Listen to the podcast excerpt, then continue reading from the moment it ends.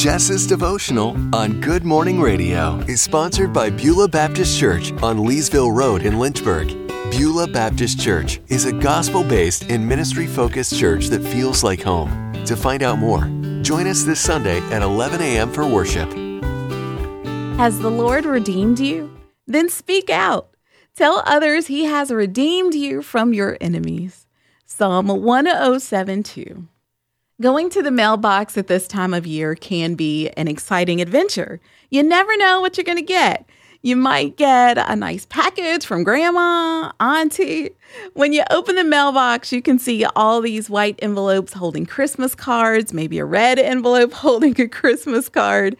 It can be thrilling to rip them open, gaze at the pictures you might get, read the letters. Some families write pages and pages upon updates.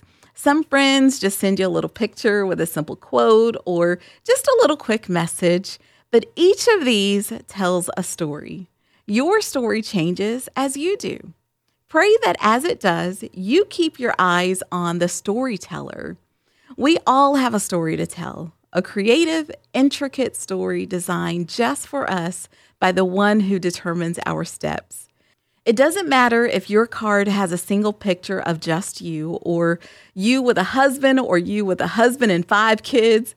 It doesn't matter if your card has a picture of your apartment, or your dream home, or your convertible or minivan.